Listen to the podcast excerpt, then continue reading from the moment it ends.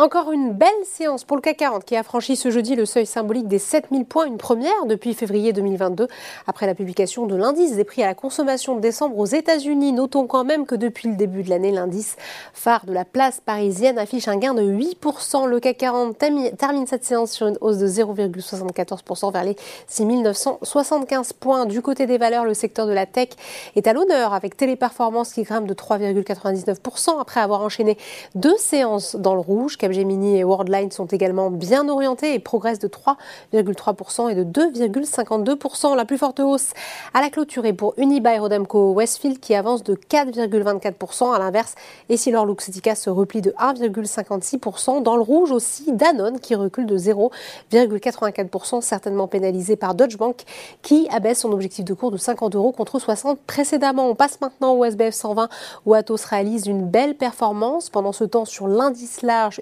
Ubisoft, Davis, l'éditeur de jeux vidéo, a en effet lancé un avertissement sur ses résultats 2022-2023, évoquant notamment la détérioration des conditions macroéconomiques. Il faut avoir les nerfs solides en ce moment sur Orpea qui rechute en cause un communiqué du groupe rappelant qu'il est engagé dans la négociation d'une restructuration financière drastique impliquant une dilution massive pour les actionnaires existants qui décideraient de ne pas y participer. Fin de citation. Et enfin, terminons par les marchés américains où malgré une inflation qui confirme une accalmie des prix, la bourse de New York évolue en baisse. Le marché avait en effet déjà intégré un indicateur conforme aux attentes. Voilà, c'est tout pour ce soir, mais n'oubliez pas, toute l'actualité économique et financière est sur Boursorama.